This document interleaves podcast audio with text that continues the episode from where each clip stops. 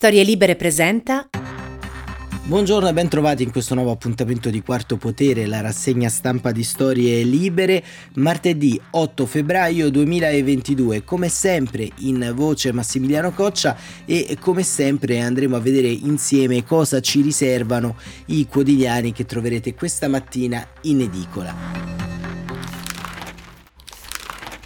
E innanzitutto nel tabulato delle nostre prime pagine assistiamo davvero eh, ad uno spezzatino, uh, uno spezzatino di temi, ad uno spezzatino di eh, eh problematiche e soprattutto di eh, soluzioni, perché soluzioni in questa fase storica davvero ce ne sono poche, dal caro bollette passando per eh, la partita geopolitica che si gioca tra Russia e Ucraina e arrivando ai più terreni problemi del Movimento 5 Stelle che ieri ha eh, registrato la sospensione eh, di Giuseppe Conte dalla presidenza, una sorta di nemesi grillina, un uh, risultato che arriva dopo il pronunciamento del Tribunale Civile di Napoli della uh, sesta sezione diretta uh, da Pietro Scoppa e eh, questo provvedimento arriva in un momento delicato della vita del Movimento 5 Stelle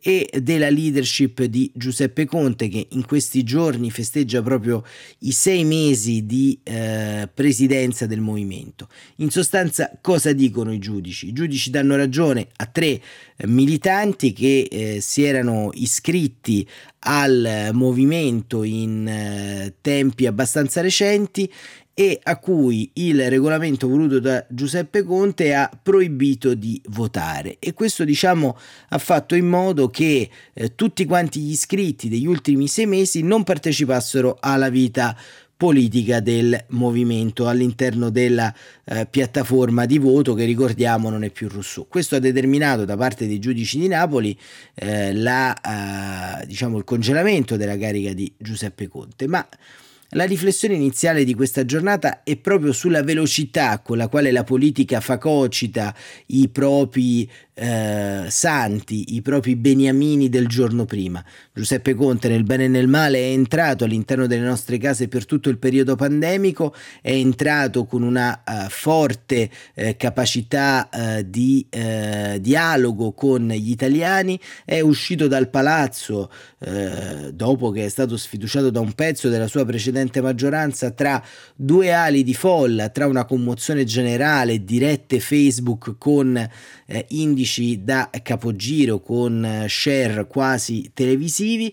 E poi eh, un anno dopo quello che rimane in qualche modo è solamente un lontano parente di eh, quel decision maker che eh, in qualche modo abbiamo conosciuto ed un lontano parente di quell'uomo che sembrava voler eh, addentare il paese partendo da una posizione di perfetto sconosciuto perché eh, c'è da ricordare che Giuseppe Conte eh, non lo conosceva nessuno, eh, è stata un'invenzione di laboratorio eh, del Movimento 5 Stelle per trovare un uomo del compromesso con l'allora Lega di Matteo Salvini che era partner di governo e all'interno di quella gestazione è nato un personaggio, un personaggio che nell'ultimo periodo però ha dimostrato sempre di più che eh, un conto è governare tenere un eh, governo, seppur in modo complicato, e un conto è fare politica. Ecco, questa differenza eh, dovrebbero impararla un po' tutti, non solo Giuseppe Conte a sue spese, ma anche e soprattutto, diciamo, i leader del centrodestra, che appare spaccato quanto il Movimento 5 Stelle. Ma eh, Marco Immarisio sul Corriere della Sera, che eh, dedica appunto un editoriale di apertura alla vicenda, entra proprio sul eh, concetto di nemesi ovvero titola il suo editoriale Un partito in gabbia. Hanno creato una gabbia e ci sono finiti dentro. Non c'è solo un contrappasso nella surreale vicenda che per qualche tempo farà di Giuseppe Conte un leader sospeso in via cautelare e del Movimento 5 Stelle di un partito senza alcuna guida. Quello più evidente e anche più suggestivo riguarda il fatto che il movimento nato per supportare i giudici e magistrati adesso viene riportato all'anno zero dalla decisione di un tribunale. Sarebbe cosa buona e giusta chiedersi se non sia paradossale un meccanismo che consente alle procure di interferire sulle scelte interne di un'organizzazione politica, ma sono esattamente 30 anni che se ne discute senza mai venirne a capo della questione. I 5 Stelle delle origini non avrebbero dubbi sulla risposta perché sono il prodotto della stessa cultura giustizialista che adesso mette in discussione le basi della loro comunità ma la decisione del Tribunale Civile di Napoli discende soprattutto dalla ossessione del controllo e quindi del sospetto che ha sempre impregnato il Movimento 5 Stelle. Il sistema bizantino di regole che ne scandisce resistenza è nato dalla precisa volontà di metterlo a riparo da scalate e sommosse interne, per sopprimere ogni forma di dibattito o peggio di obiezione alle decisioni assunte dai vertici. E il punto centrato da Marco in Marisio appare evidente, ma eh, l'editorialista del Corriere della Sera continua poi a pagina 22 ponendo l'accento proprio sulle intenzioni e sulla pratica, perché mentre si predicava la democrazia, scrive, con il celebre e misconosciuto slogan uno vale uno, al tempo stesso ci si premurava di garantire la propria oligarchia, che infatti ha sempre preso decisioni dall'alto con una modalità dittatoriale che era l'esatto opposto delle parole d'ordine dettate alle piazze da Grillo e Casaleggio. Non è un caso, scrive Marisio, che il precedente cortocircuito sulle regole sia avvenuto nel 2017, pochi mesi dopo la scomparsa del cofondatore dei 5 Stelle, quando si rese necessario rimodulare un sistema di autotutele che dietro la fitta selva di norme, cavilli, piattaforme e quote societarie aveva come unico scopo quello di blindare le posizioni egemoni. Conte diventa vittima di un meccanismo che non ha voluto cambiare. Laddove serviva trasparenza e agibilità politica, ha scelto una strada diversa, mirata anch'essa a un processo di autoconservazione, che sembra essere diventata la sua principale attività. Può succedere quando si entra in casa d'altri di adeguarsi alle regole vigenti, ma non quando si rivendica la proprietà dell'immobile, sostenendo che occorre una rivoluzione, altrimenti crolleranno le fondamenta. I suoi primi mesi da presidente del partito italiano con la più ampia rappresentanza parlamentare, compiuti proprio due giorni fa, non hanno certo mantenuto la promessa iniziale. Cos'è oggi il Movimento 5 Stelle? si dimanda in Marisio. Cosa vuol fare e dove vuole andare? Non lo sa nessuno. L'unica certezza è che risulta spaccato come una mela, immerso in una perenne lotta di potere e al momento diviso tra due diverse personalità, ognuna delle quali sembra andare in direzione opposta all'altra, ma entrambe le strade, sia quella indicata dall'ex premier che quella di Luigi Di Maio, mancano di una visione e si limitano a uno stucchevole tatticismo mirato soltanto al logoramento dell'avversario come fosse un trono di spada all'italiana con il Tribunale di Napoli al posto dei draghi sputafuoco che radono tutto al suolo. Adesso che almeno sulla carta il Movimento 5 Stelle deve ripartire da zero, non sarebbe male farlo sul serio. È anche l'unico modo per togliere il dubbio che tutti questi contorcimenti riguardino soltanto una semplice questione di sopravvivenza. Conte dovrebbe riconoscere i molti errori commessi in questo semestre di apprendistato, magari abolendo il culto delle personalità ancora in vigore tra i 5 Stelle e le regole che lo certificano. Anche se uno non è mai stato uno, la democrazia non fa mai male. E poi magari sarebbe il caso di cominciare a fare davvero politica, dando una linea con obiettivi chiari, possibilmente esposti con semplicità, altrimenti, come diceva il grillo di una volta, tanto vale gettare le chiavi della gabbia. E questo con eh, semplicità e chiarezza è il punto esposto da eh, Marco Imarisio sul Corriere della Sera e ci sembra insomma una lettura eh, calzante così come eh, ci sembra eh, calzante e eh, preoccupante ehm, diciamo, l'analisi che fa Sebastiano Messina sul paradosso del movimento, un partito pro giudici decapitato da una sentenza. E nella parte finale eh, è interessante vedere quale sia eh, diciamo il, il, caso, da dove nasce eh, tutto quanto questo, perché la vicenda giudiziaria che oggi scrive Sebastiano Messina investe il Movimento 5 Stelle ha tutta un'altra storia, secondo il giornalista di Repubblica. Non c'è una frattura sulle prospettive politiche dietro la clamorosa sentenza, c'è semplicemente un gigantesco pasticcio giuridico creato dagli stessi protagonisti. C'è l'idea folle che si potesse organizzare un non partito con un non statuto.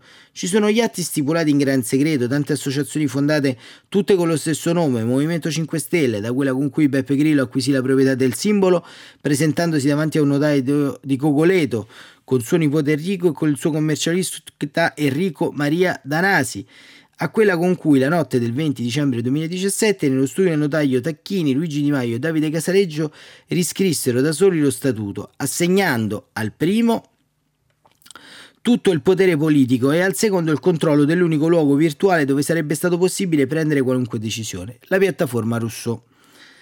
È da questo garbuglio di carte bollate che nasce la grana di oggi, la cui colpa ricade anche su Conte, che l'estate scorsa aveva l'occasione e la competenza, da esperto avvocato di cause civili, per rimettere in ordine la struttura giuridica del movimento. Invece ha commesso, dicono i giudici, un errore dietro l'altro. E dunque l'ex premier, che fino a ieri mattina pensava alla resa dei conti con Di Maio, lo sc- è lo sconfitto del giorno. Lui che non si dimette dopo essere stato dimesso, mentre l'altro si è dimesso prima di essere dimesso. Poi c'è la vignetta di LK sempre geniale con i due personaggi cadono i 5 stelle, esprime un desiderio e l'altro risponde un altro. E questo diciamo è come dire quello che eh, abbiamo davanti, ma non abbiamo davanti solamente la vicenda del Movimento 5 Stelle, abbiamo davanti la ben più grave vicenda del caro energia che secondo il ministro Cincolani intervistato sia dalla stampa che eh, dal messaggero con due titoli certamente simili il caro energia si mangia il recovery e Cingolani il caro energia può annullare il PNRR sul messaggero eh, in qualche modo eh, ci riporta un po' ai problemi reali che è sempre una accezione brutta però Dobbiamo dire che questa guerra all'interno del Movimento 5 Stelle, queste spaccature nel centrodestra, la ricomposizione, davvero sono un tema abbastanza lontano dal sentire al momento del paese, ma non perché il paese non vuole parlare di politica, ma perché forse anche questo modo di fare politica è un po' superato e ha un po' stancato. Eh, I bisogni e le necessità sono in qualche modo l'anticamera della rivendicazione di alcuni diritti e non comprenderlo e continuare a fare delle lotte di ceto politico, delle lotte quasi di condominio, è davvero svilente, è davvero svilente soprattutto per il futuro di questo paese. Ma immergendoci nei problemi reali di quelli che troviamo in bolletta, il ministro Cingolani, eh, Francesco Margiocco, eh, dice i costi di un anno di caro energia superano gli incassi nel recovery. Nella nuvola di parole che viene proiettata alle sue spalle a inizio conferenza, Roberto Cingolani cerca energia, gliela indicano dalla platea tra le molte altre crescita, sviluppo, resilienza e ripresa. Mi sarei aspettato di vedere in mezzo alla nuvola molto più grande.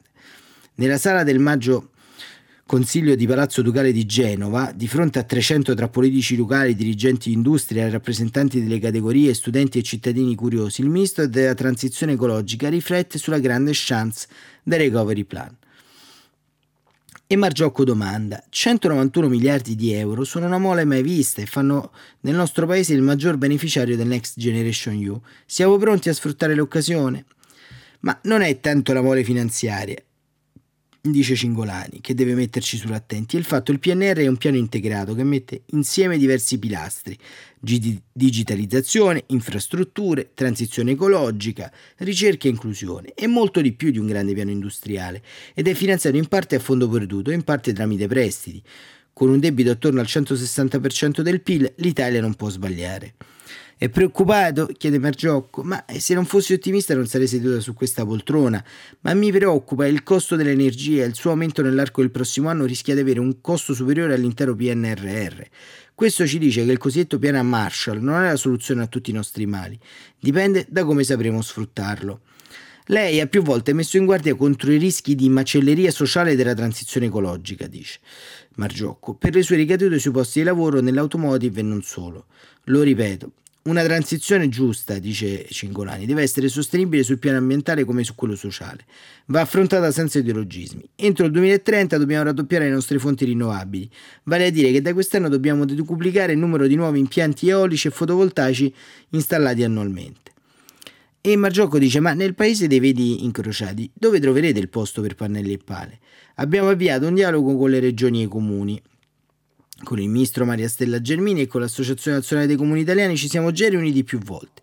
Lo scopo è identificare le aree idonee. Dobbiamo sfruttare soluzioni innovative come le piattaforme galleggianti fotovoltaiche ed eoliche a diverse miglia dalla costa. Solo a quel punto potremo parlare di transizione e solo così avrà senso comprarsi un'auto elettrica. Oggi è ancora presto, ma se avessi 100.000 euro da investire non li ho, non investirei in una Tesla. Ai costi attuali dell'energia e con la capacità attuale delle batterie non conviene. Non conviene nemmeno sul piano dell'impatto ambientale perché il grosso dell'energia arriva dal gas e quindi produce anidride carbonica. Quando converrà?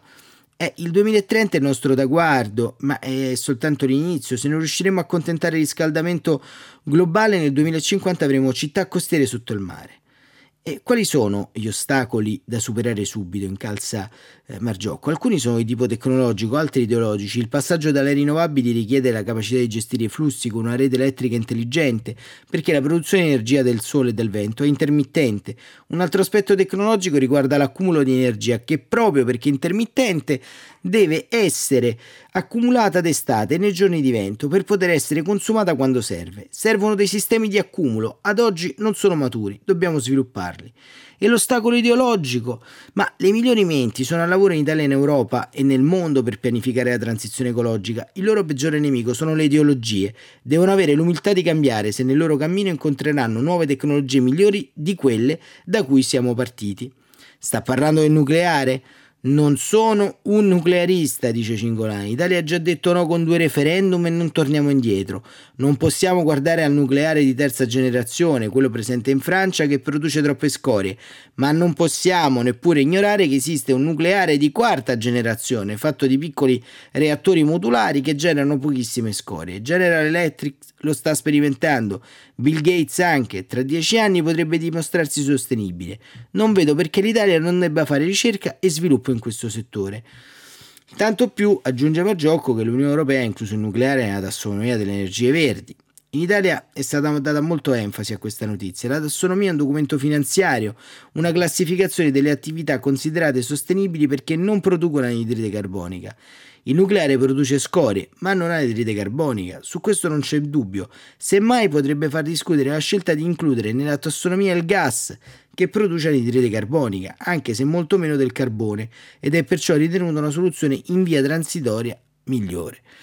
Ecco, questo diciamo è il eh, il punto, lo stato dell'arte anche sulle vicende energetiche, fa sempre bene ascoltare Cingolani anche per comprendere come dire, in che modo si eh, eh, gioca un po' questa partita all'interno eh, del, del, mondo, del mondo energetico, del mondo politico, perché in fin dei conti il tema lo vediamo tutti quanti noi nelle eh, bollette, lo vediamo tutti quanti noi all'interno del dibattito anche nei luoghi di lavoro, eh, il tema di un peso sostanziale sulle famiglie di questa eh, diciamo sacrosanta e necessaria conversione e eh, transizione ecologica eh, lo stanno pagando al momento come sempre come si pagano sempre le riforme in questo paese le famiglie e da questo punto di vista vediamo ancora che eh, la politica dei partiti eh, ancora nicchia sul trovare soluzioni tuttavia però parla eh, del eh, diciamo di battaglie di retrovia. Eh sì, perché eh, voi sapete che in Italia eh, non si può nascere eh, in modo civile perché gli ospedali sono in qualche modo ancora eh, degli avamposti di patriarcato, parti difficili, non si può abortire perché eh, non ci sono medici obiettori in Italia.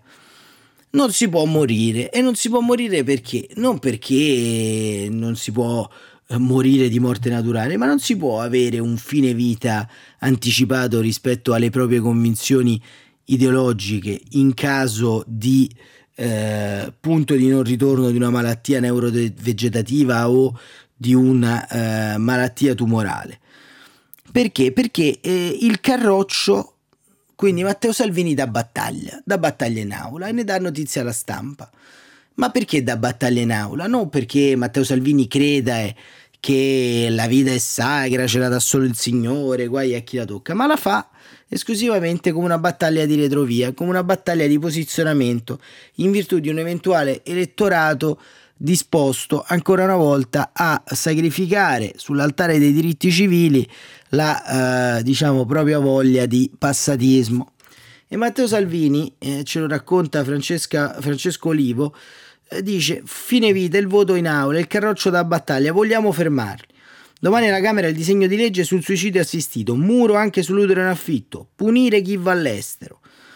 E ehm, appunto il capogruppo in eh, commissione giustizia alla Camera dice, scrive Francesco Olivo, noi siamo contrari a questa legge.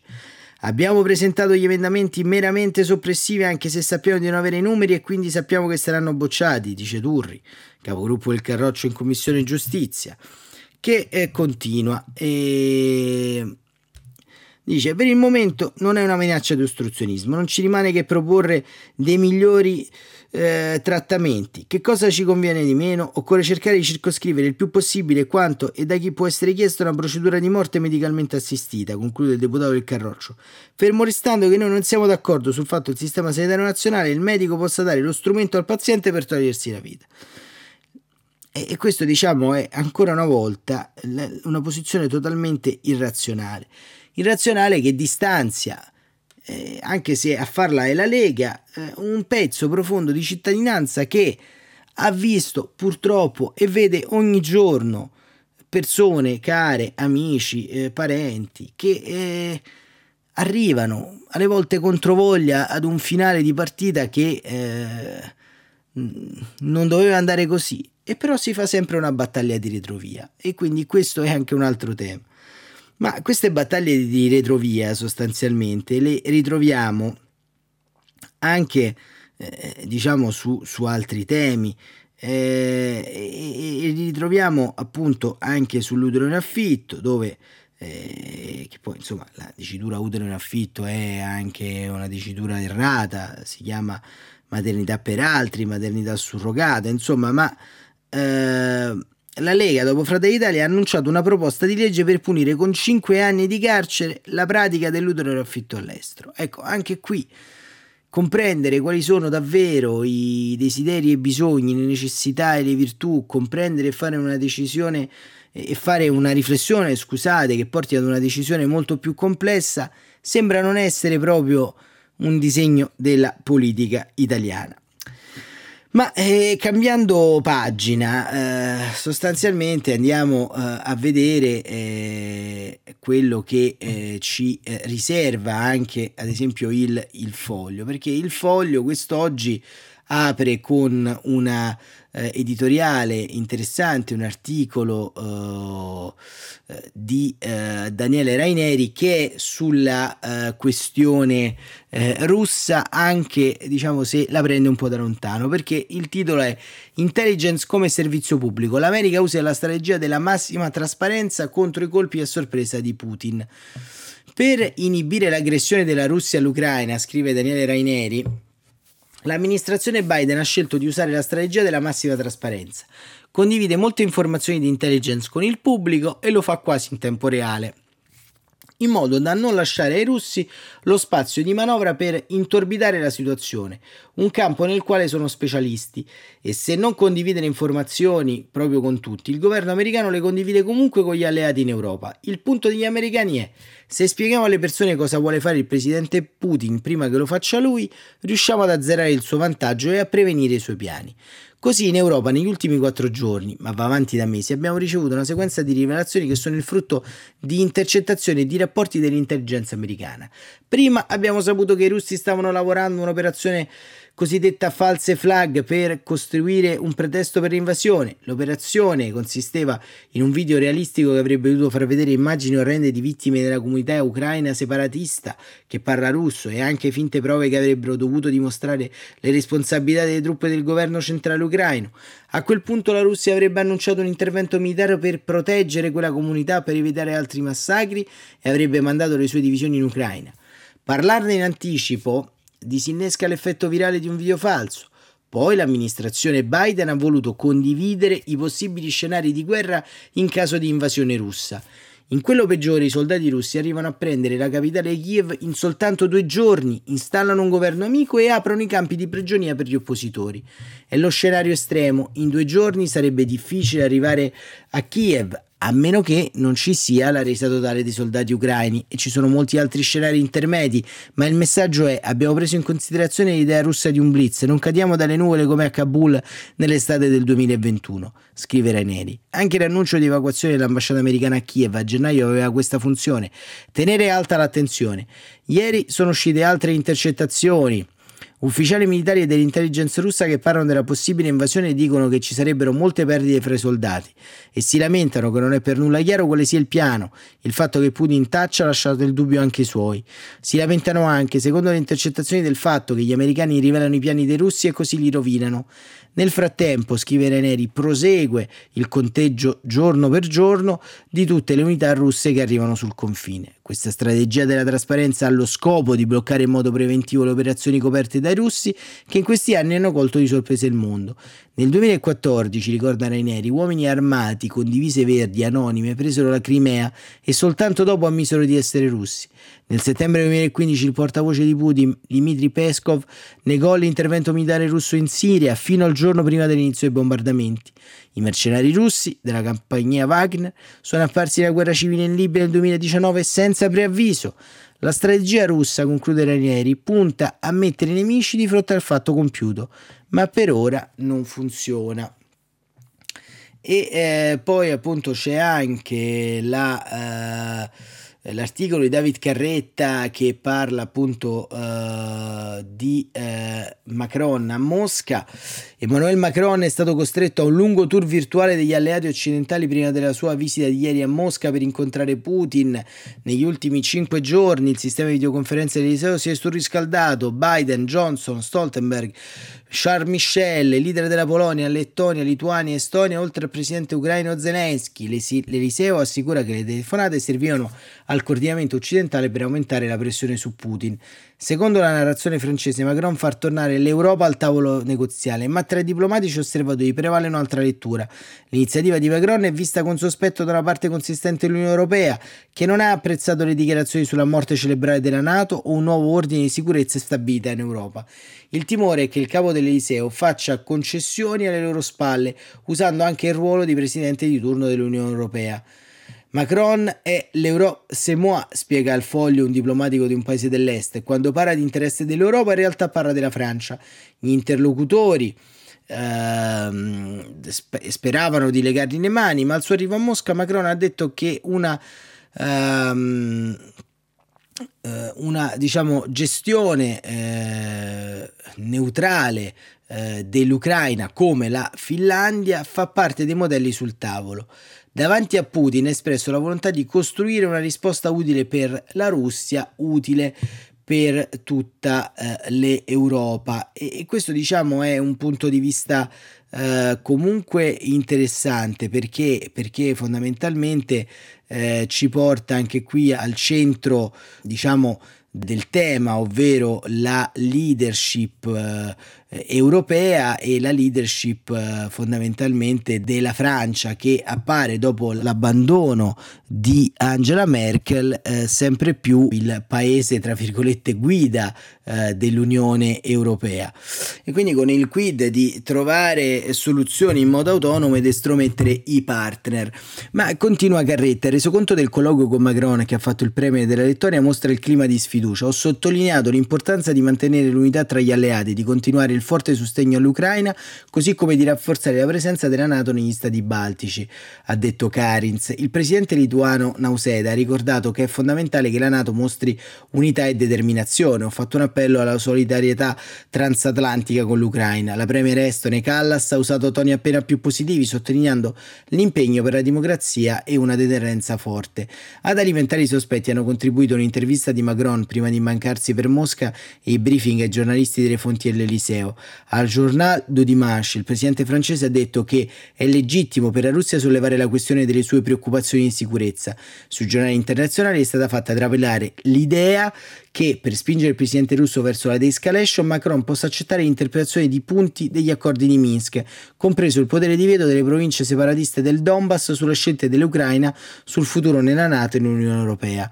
Mosca vuole usare l'accordo di Minsk del 2015 per minare la sovranità dell'Ucraina e avere un controllo decisivo sulla politica ucraina interna e internazionale usando il Donbass, spiega Ulrich Speak del uh, German Marshall Fund. Le precedenti mediazioni della Francia con la Russia non hanno lasciato un buon ricordo. Durante la guerra in Georgia del 2008, Nicolas Sarkozy, presidente all'epoca appunto uh, della Repubblica Francese, riuscì a bloccare i carri armati russi alle porte di Tbilisi, ma il prezzo furono eh, l'Ossetia e la Baxia nel sud del controllo di Mosca. Otto anni dopo fu François Hollande con Angela Merkel a proporre l'accordo di Minsk 2 in concorrenza ai piani degli Stati Uniti, definendo l'ultima chance per porre fine al conflitto. Questa volta è Macron che potrebbe dare a Putin ciò che vuole. E con eh, questa notizia, insomma, con questo articolo di David Carretta sul foglio, termina la rassegna stampa di oggi, ma eh, c'è anche qui in chiave eh, dello scontro tra eh, Ucraina e Russia un importante speciale che potrete ascoltare tra qualche ora sempre sulle piattaforme di Storie Libere, ovvero la conversazione che abbiamo avuto qualche giorno fa con la leader dell'opposizione bielorussa Svetlana Titoskaya, eh, una eh, conversazione inedita e eh, molto particolare dove affronteremo i temi di geopolitica dello scontro tra Russia e Ucraina, ma anche quello che succede ad est e quello che succede appunto nel paese oppresso dal dittatore Lukashenko. Ci risentiamo tra qualche ora e come sempre grazie per essere stati con noi, la rassegna stampa di Quarto Potere torna domani mattina alle 7.45. Buon proseguimento!